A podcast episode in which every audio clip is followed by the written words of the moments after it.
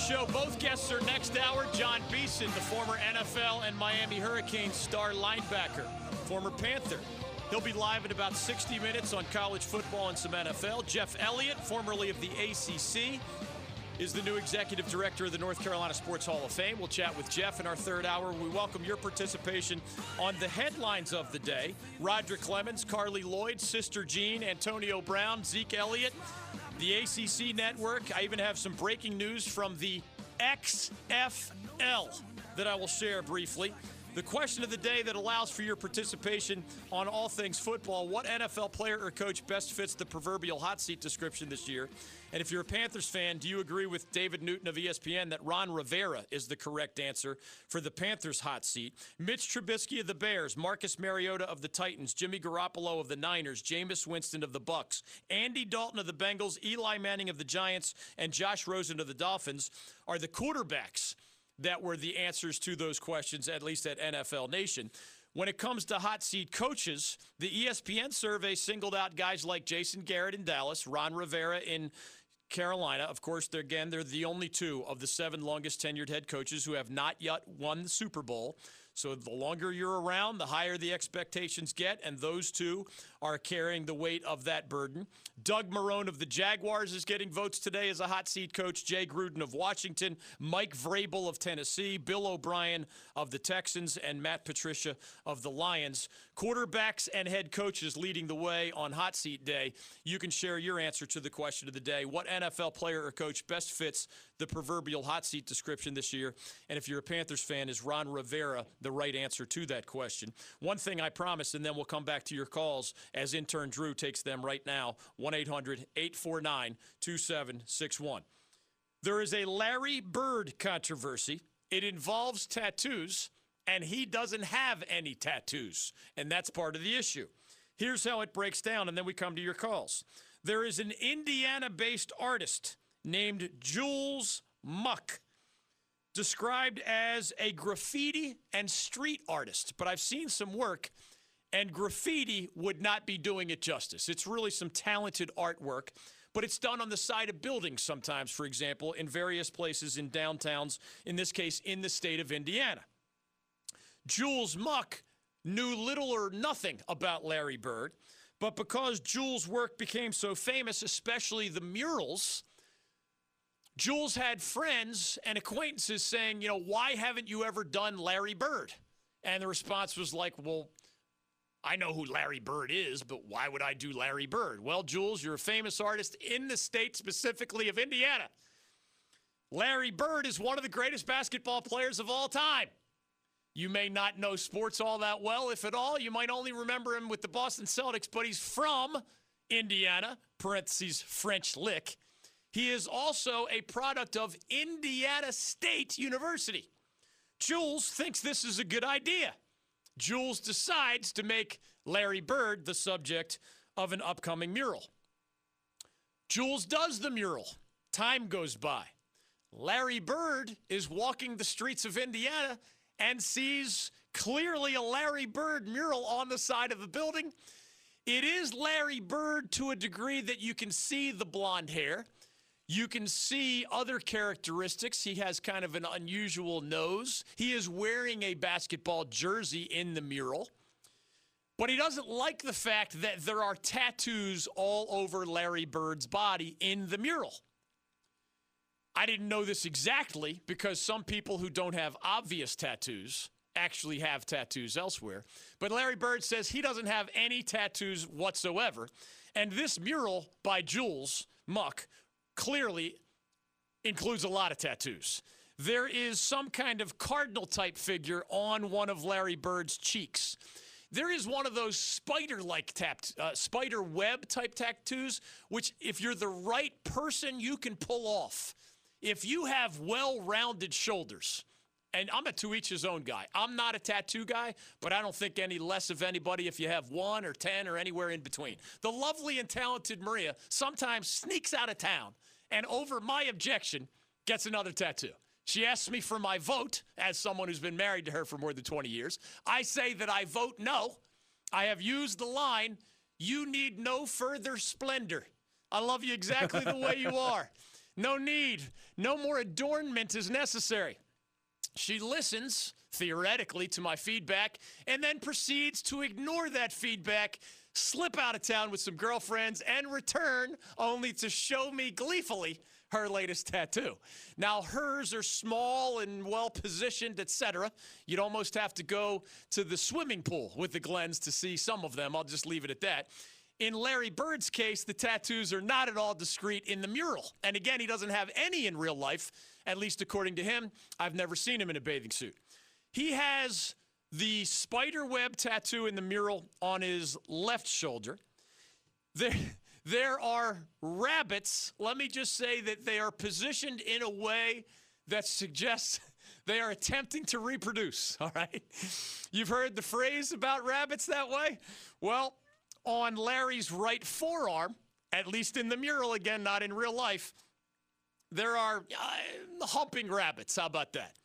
On his right hand, there is a basketball. On his left forearm is a scripted version of the word Indiana. There are others that I don't even claim to try to understand.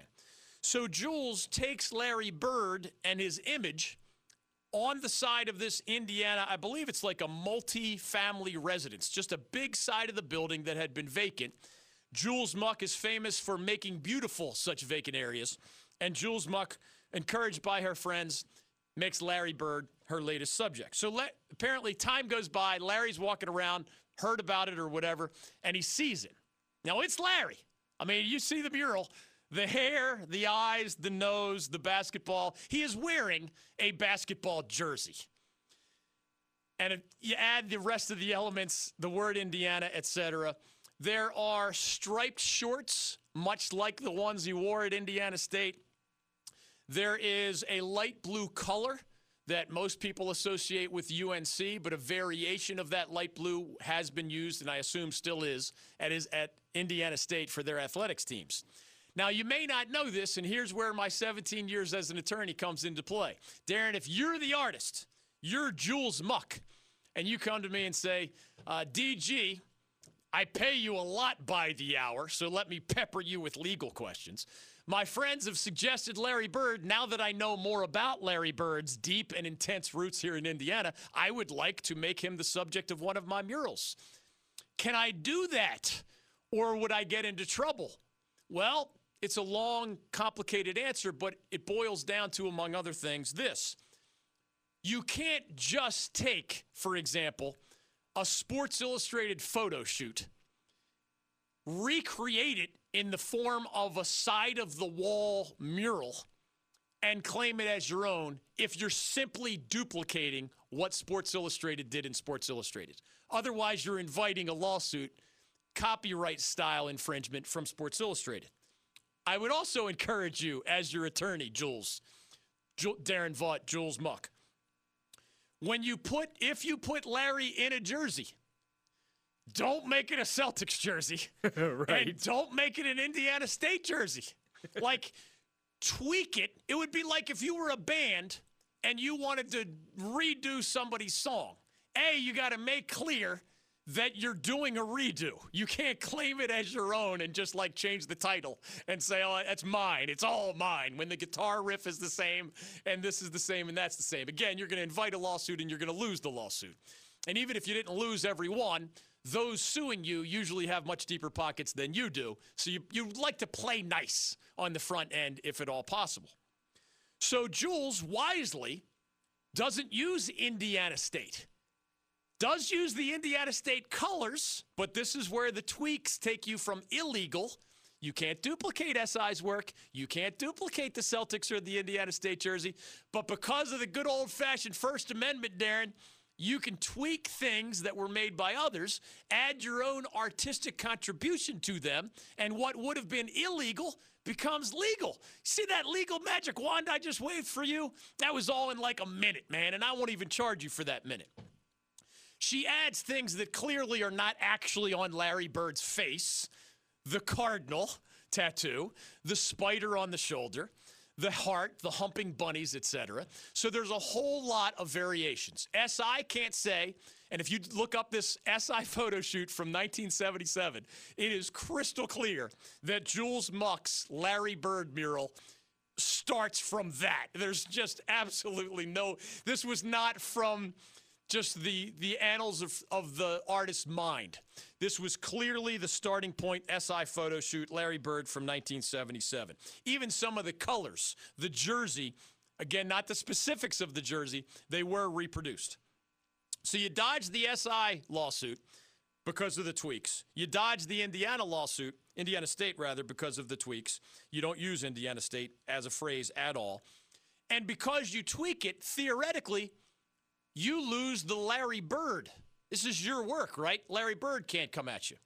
Well, Larry Bird's attorney had other ideas. His name is Gary Sallee. And when Larry Bird complained about the mural of himself on a Fountain Square building in Indiana, Gary Sallee responded with this. He told the Indi- Indianapolis Star Larry's position is that he has elevated himself from where he began to where he is now through a lot of hard work. He has developed a brand that is marketable, and he needs to protect that brand legally. The mural, as originally painted, was a departure from the brand that Larry Bird built. He was asked, Bird did not ask for the mural to be removed entirely. His attorney said Larry has not been heavy handed on this at all, but Bird was willing to compromise. He did object to the tattoos. And the attorney said this All of Larry's friends and 98% of his players have tattoos themselves. He doesn't have a problem with tattoos. He just doesn't want to be seen as a tattooed guy himself, in part because he is not a tattooed guy himself.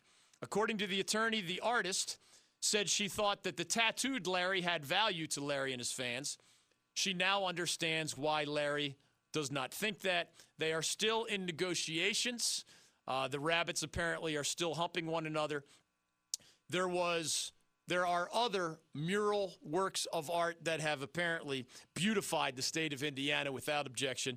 This one remains in intense negotiation. Muck told the Indiana, Indianapolis Star she was simply commissioned to paint a wall. She chose Larry Bird on the recommendation of her friends. She did her best to tweak it artistically it was kind of kitsch and kind of retro. Can you define either one of those? She says it was kitsch and retro. Yeah, can you help the old guy for so that? So she's she's trying to kitsch. She's trying to define or to um, justify the artistic value in giving him tattoos. I think she would tell you herself. She's she's aware that Larry Bird doesn't have tattoos yeah. or, or doesn't have tattoos that were visible, but it's sort of a way of of uh, making it more street arty. She said, I can't legally just do an exact replica of a photograph, and artistically, I don't want to anyway. Right. So they're in negotiation. Hopefully, hopefully everybody will live happily ever after. But you got to look it up, man. It's kind of striking. It's half Larry Bird, and it's just half crazy, crazy artistic tweaks that. Uh, I'm not sure make for Larry becoming a better version of himself. Maybe his issue was with the neck tattoo that appears to say the word Hoosier. Is that what it says? Yeah. I can't tell. yeah. Uh, well, Indiana, I, he actually specified through his attorney that if she would take all the other tattoos off, Spiderweb's got to go, Humpin' Bunny's got to go, the 76 reference has to go. Uh, I think there's a there's a big heart on there somewhere with a message across it. The Indiana scripted on his left forearm can stay as his compromise proposal, but all the other tattoos have to go. Hopefully, they come to some kind of agreement. The House can still have a wonderful mural celebrating Larry Bird, one of the greats in American history, sports wise, certainly one of the greats in Indiana history. That is today's legal controversy of the day, brought to you at significantly less than $1,000 per hour. 1 800 849 2761. Jon Beason of the ACC Network joins us live in 45 minutes. Jeff Elliott, North Carolina Sports Hall of Fame, joins us later, third hour. You have a question about the ACC Network. I have an answer on the other side as that channel makes its launch tomorrow. 1 800 849 2761. The floating question of the day remains the same. What NFL player or coach best fits the proverbial hot seat description?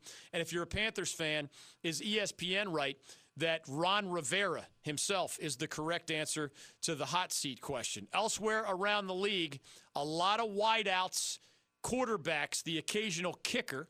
Kareem Hunt, the running back, is deemed the hot seat guy for the Cleveland Browns. Kevin Colbert in Pittsburgh, the general manager of the Steelers, is viewed as the hot seat guy there. Mark Murphy, the president of the Green Bay Packers, CEO, is viewed as the hot seat guy there. Most of these franchises, the writers selected a key player. A handful selected a coach or an administrator. We'll move around the league with your help at 1 800 849 2761. Great guests later. My ACC network update on the other side your legal questions related to the Larry Bird tattoos, if there are any. College football is naming starting quarterbacks left and right, school by school. And Gregg Popovich has his hands full with Team USA. Did you know that our nation, in a, an international tournament setting, has not lost a game since 2006? And yet the team headed to China for the every four year World Cup, used to be called World Championship is the weakest looking non lockout team that I've ever seen our well that I have seen our country send since they allowed the pros to play about 30 years ago. There was a lockout year, and that's kind of an asterisk. We'll put off that roster to the side because the NBA players were not eligible while being locked out. That's different. This is just like 20 plus elite NBA players saying, no, I either can't or won't represent my country this time. That competition starts in 10 days. And let's just say you won't be overwhelmed by the roster that Gregg Popovich has with Team USA right now, especially as it compares to what Mike Krzyzewski was building as the Team USA head coach over the last decade plus. Mo- those stories with your phone calls, 1 800 849 2761, next on The David Glenn Show.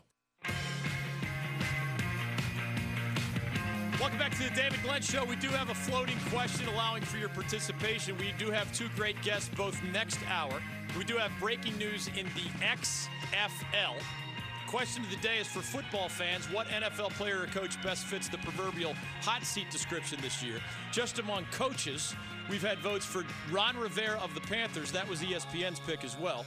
Jason Garrett of the Cowboys, Doug Marrone of the Jags, Jay Gruden in Washington, Mike Vrabel in Tennessee, Bill O'Brien in Houston, and Matt Patricia in Detroit. Lots of players, including quarterbacks, nominated as well. Mitch Trubisky, Jimmy Garoppolo, Andy Dalton, Eli Manning, Josh Rosen, Jameis Winston.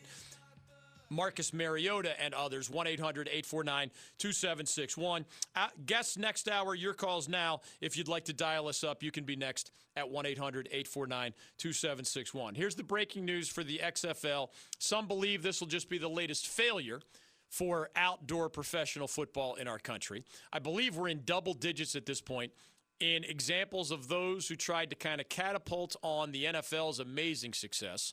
And despite some downward trends, the NFL is still printing money in a way that few American industries ever have been able to print money. So anyone tell you, telling you they're struggling probably has an ideological or political agenda and they're misleading you in the wrong direction because the NFL, while having some warts, is still making an extraordinary amount of money. Well, the NFL ends its season. Real games don't even start until September. And then it ends its season either in late January or early February. So that's a big chunk of the old calendar. You don't need to be an MBA in the Ivy League to see that if outdoor professional football is that popular, maybe, maybe there is that, well, we know there's some demand for more of it. Maybe you could use the chunk of the calendar where the NFL is not in action. They still have their draft, they still have their offseason, free agency. They do a pretty good job of staying in the headlines 12 months a year.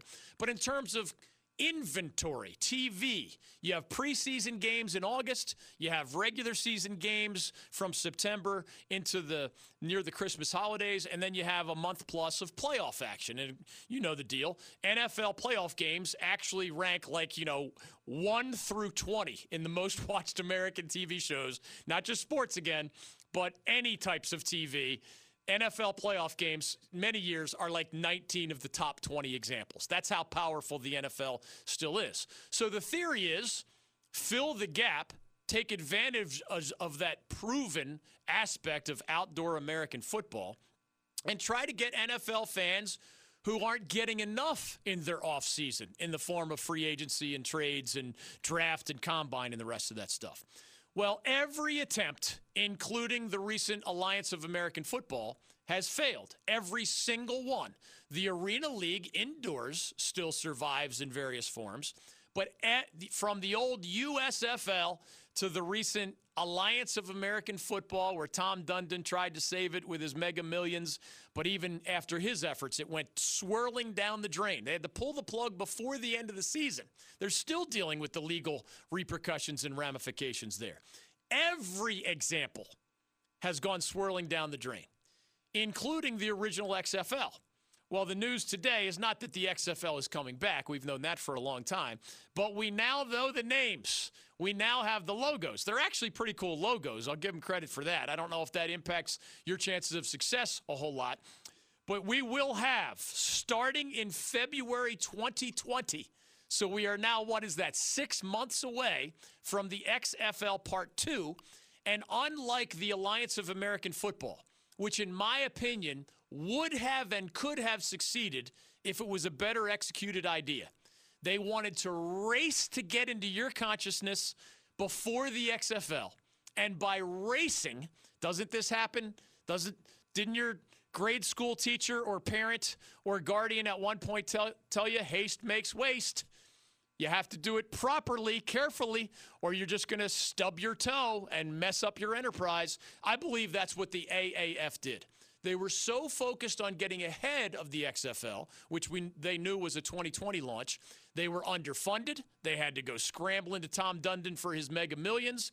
They didn't have, they couldn't even meet payroll once some of their promised investors started to be a little dry when it came to handing over the actual cash to help the league meet payroll. So, a good idea that was getting good TV ratings goes swirling down the drain, not because it wasn't a good idea, not because it didn't have a sustainable business model in the longer run, but by rushing to get in front of your eyeballs, they just didn't have the foundation built properly, financially or otherwise.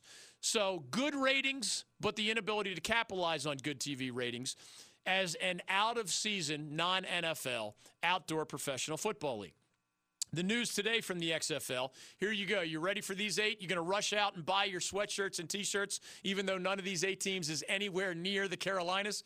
There will be the Dallas Renegades, the Houston Roughnecks, the Los Angeles Wildcats, the New York Guardians, the St. Louis Battlehawks, the Seattle Dragons, the Tampa Bay Vipers, and the Washington Defenders. Again, I do approve of their eight logos.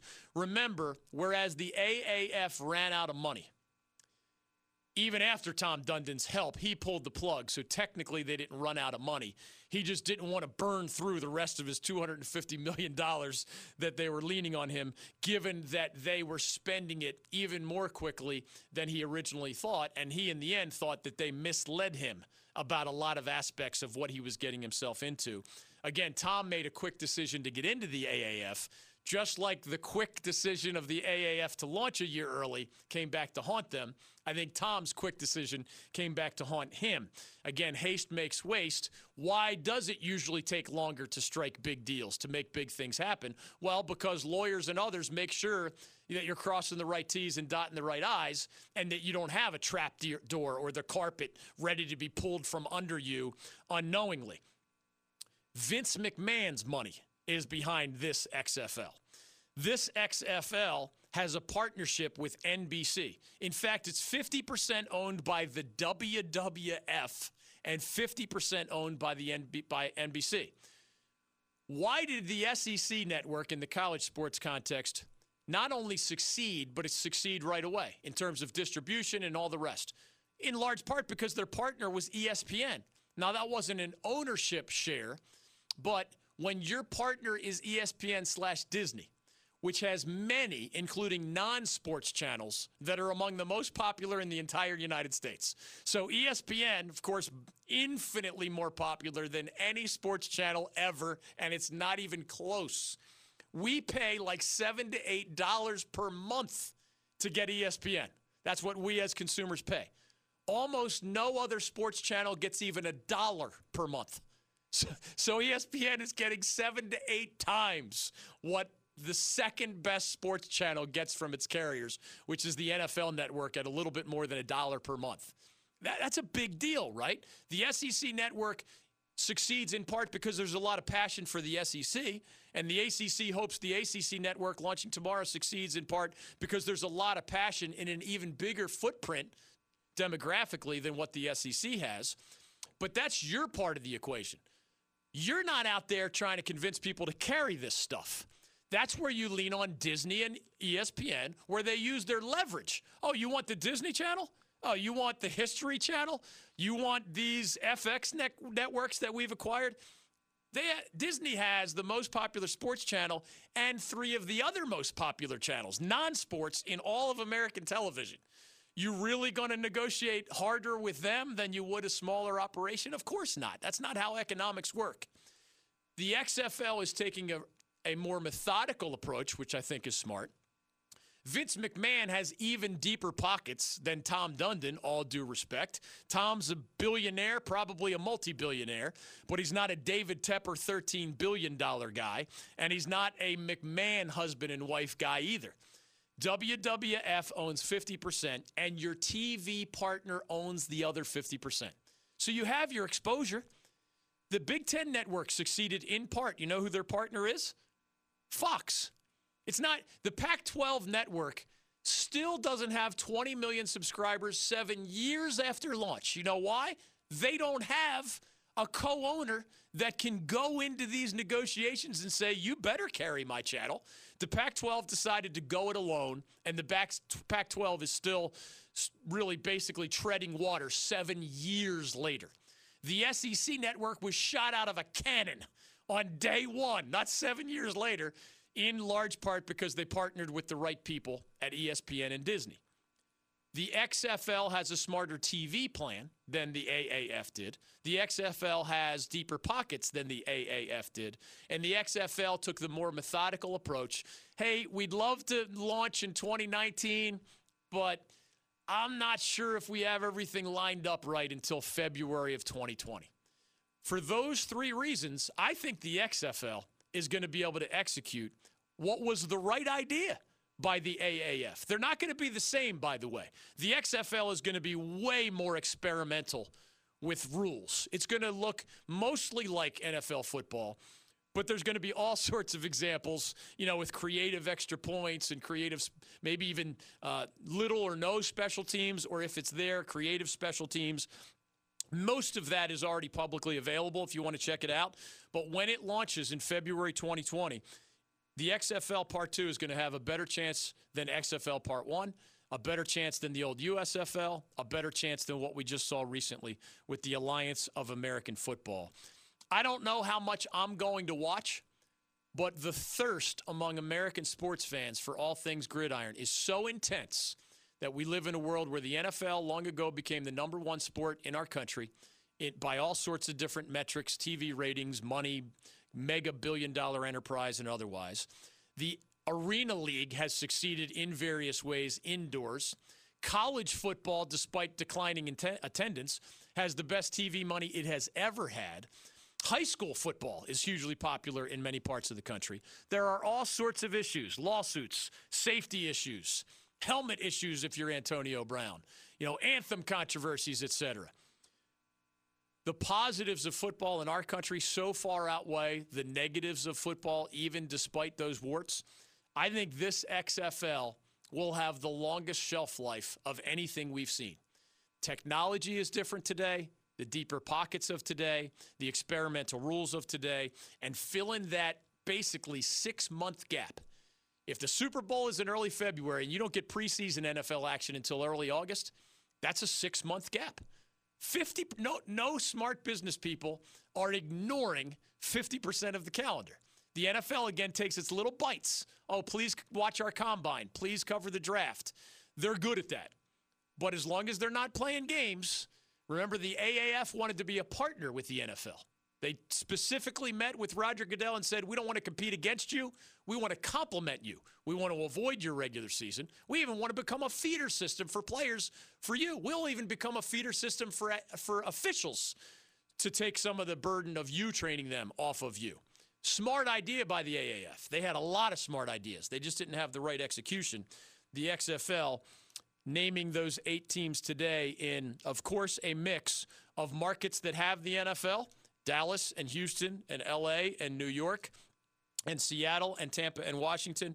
But in one case, diving into St. Louis, which of course recently lost the National Football League. 1 800 849 2761. I'll answer your ACC network question on the other side, and we'll welcome more of your phone calls on the question of the day. What NFL player or coach best fits the proverbial hot seat description this year? And if you're a Panthers fan, is Ron Rivera the right answer to that question? More of your calls with more of those headlines next on The David Glenn Show. Welcome back to the David Glenn Show. One quick thing on the ACC network, then your phone calls.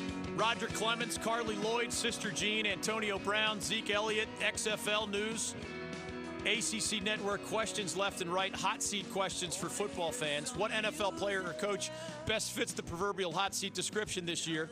We have a lot of head coaches on that list, according to your votes, a lot of quarterbacks on that list. Ron Rivera of the Panthers was ESPN's answer to the Panthers version of that question. You can chime in. What NFL player or coach, in your eyes, best fits the proverbial hot seat description this year? And if you are a Panthers fan, is Ron Rivera that answer for you? 1 800 849 2761 is your ticket into the program. The ACC network launches tomorrow. It is essential that that channel is a success because the ACC has fallen far behind two and only two leagues financially. The SEC had a successful launch of the SEC network five years ago and is making tons of money. They write checks for $44 million per school on an annual basis, and that number continues to go up. The Big Ten network launched 12 years ago. And whereas it was not an immediate success, at this point it is so successful in conjunction with the Big Ten's other TV money that that league writes checks for 50 plus million per school per year. The chunk, the largest chunk of that again being TV money. The ACC check for the most recently available tax year was 29 or so million. That's a big financial gap. And for decades, there have been smaller gaps, sometimes with the ACC at number one, the wealthiest conference in terms of per school payout. It has dropped in more recent years to fifth out of the five Power Five leagues. That's an alarm bell. It's not as much of an alarm when you compare the ACC to the Pac 12, where the Pac 12 network has not been a success, or the Big 12, which does not have its own Big 12 network at this point, and there aren't even any plans for it. Compared to those two leagues, the ACC is kind of neck and neck. Compared to the Big Ten and the SEC, it has fallen way behind. You can't forever have another conference sending its teams checks worth almost double what you, the ACC, are sending to your members every year. Over one year, that might only be a $25 million difference. Over 10 years, that's a quarter of a billion dollars, all right? And the ACC is doing great competitively again, right? They win more national titles in men's basketball by far than anybody else. And they've won three of the last six football championships, with Florida State grabbing one and Dabo and Clemson two more recently than that. When you're winning half or more of the time in the two sports that win, matter most in the championship level, you've got a lot of things going for you competitively. At some point, if you fall behind enough financially, the competitive part has to be jeopardized to one degree or another. So that's what's at stake here. And everybody agrees the new ACC network launching tomorrow will help cut that gap. It will definitely not eliminate that gap. But ACC ADs, for example, have been told to expect four to five million dollars in new money thanks to the ACC network and a successful launch. Not everybody has agreed to carry it, but here's the reminder because I got this question, this question multiple times in recent days. Even if you are a person who is a customer of a carrier that now has agreed to carry the ACC network, and again, DirecTV has 19 million customers across the country. Spectrum, 16 million, and they recently agreed to carry this network. Verizon Fios, Optimum, Suddenlink, Altice, Hulu with Live TV, YouTube TV, Google Fiber, PlayStation Vue, TVision, a whole bunch of other smaller and independent carriers. All of those I just mentioned are carrying the ACC network. The biggest holdouts are Comcast slash Xfinity, which is not a big deal here in North Carolina, but I have a lot of friends in Virginia who are upset about it. Dish Network is the second largest satellite company. They do not yet have a deal to carry the ACC network. The mistakes some people are making, even though in our state, a huge majority of people now have access thanks to the deals by DirecTV and Spectrum. Even if your satellite slash cable slash fiber slash other provider, even if that distributor has agreed to carry this new ACC channel starting tomorrow, you still must make sure that you have the package that includes it. Now, we're all different here. I know that as a cable subscriber, there is a tier that I could, a basic tier that I could sign up for that doesn't have the SEC network or the Big Ten network or the new ACC network. The same cable company, if I'm willing to bump up my package, I get all three. So some people are concluding, and I get this question because I've written the longest, most in depth articles in the pages of the ACC Sports Journal's brand new kickoff edition and at theathletic.com. It was one of their most read articles for three, three straight days running when I posted it a while back. People are making the assumption well, wait a minute, they're just doing some basic math. All right, DirecTV has 19 million customers. I can assume that the new ACC network has 19 million customers, subscribers. No, you cannot assume that because not all 19 million DirecTV customers pay for the tier that includes those special sports channels. Now, if you're a Hulu with live TV customer, this is why it gets confusing. Hulu with live TV has 2 million customers roughly. All 2 million are getting the ACC network. This is where, if you are, in, are on a tier based agreement, you have to double check. Does my tier include the ACC network or any of those other channels that I mentioned. If you're with one of these, you either get it or you don't carriers like Hulu with live TV, well, then you get it automatically. You're, you're a Hulu with live TV customer. You upgraded from the basic Hulu, and that means whatever Hulu carries in live TV, including now the ACC network, you get it automatically. I've been getting from all the shows that I did back when I wrote my articles, I'm getting the hey, DG, man, you wrote that the SEC network and the Big Ten network each have 50 to 60 million subscribers. And everybody wants to compare apples to apples. How many subscribers will the ACC network have on day one? Well, all you can all you can conclude is how many households have access to it through their carriers. That is basic math, right? Okay, DirecTV, 19 million. That's you have access. Now you might not be paying for that tier, but you do have access to it. That math is easy. 19 million at DirecTV plus 16 million at Spectrum plus 4 or 5 million at Verizon Fios plus another 3 or 4 million from Altice plus another bunch of million from uh, independent cable carriers plus the 2 million from Hulu with live TV plus another million from YouTube TV. All of these again have agreed to carry it you're getting up there in numbers now. That's a great number. But it's proprietary information when you start asking you uh, ask DirecTV, hey, how many of your 19 million customers pay for a tier that includes the ACC network, the SEC network, or the Big Ten network? They don't have to tell you that. That's proprietary information. There are industry leaders who estimate such things, and that's how we get the 50 to 60 million subscribers for the SEC network and the Big Ten network. That number is debated all the time. You ask an ESPN person, they'll fight you. They'll tell you that industry analyst doesn't know what they're talking about. The number's higher, the number's lower. No matter what number you print, trust me, somebody, an athletic director, a commissioner, a TV executive, somebody, a cable company executive, somebody is calling you to tell you that that number is too high or too low. No matter what number you print, I promise you. And then you say, "Well, if you're if you're objecting to the number, why, why don't you give me more information about what the number actually is, right? Because if you don't, I'm left to trust industry analysts and other sources that I have from either side of the negotiating table. The bottom line for the ACC network is that it is going to launch tomorrow from a position of strength.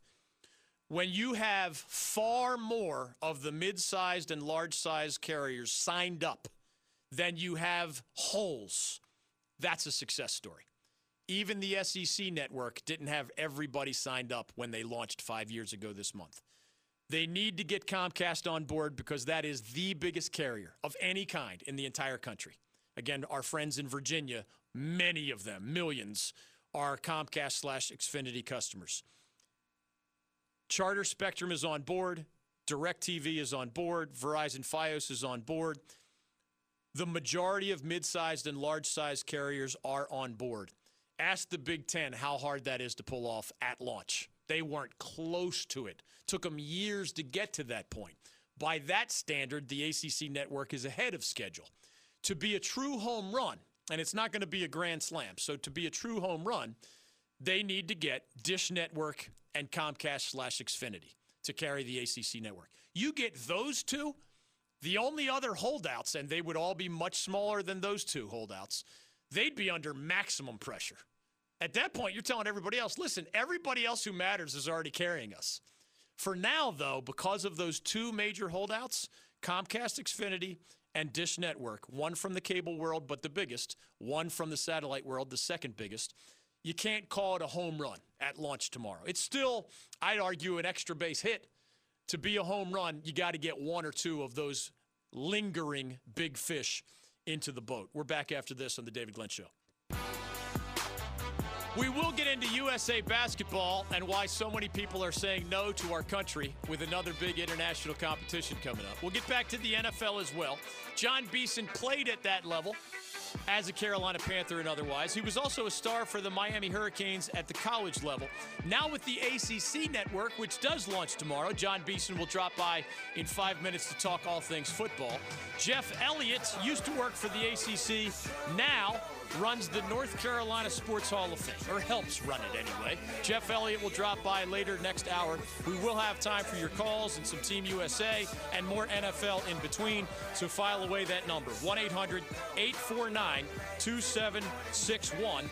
Jon Beason was recently ranked as one of the best linebackers ever to come out of the Miami Hurricanes team and play in the National Football League. We saw him here in Charlotte with the Panthers. We're excited about his place with the new ACC network. That guy, Jon Beason, next on The David Glenn Show.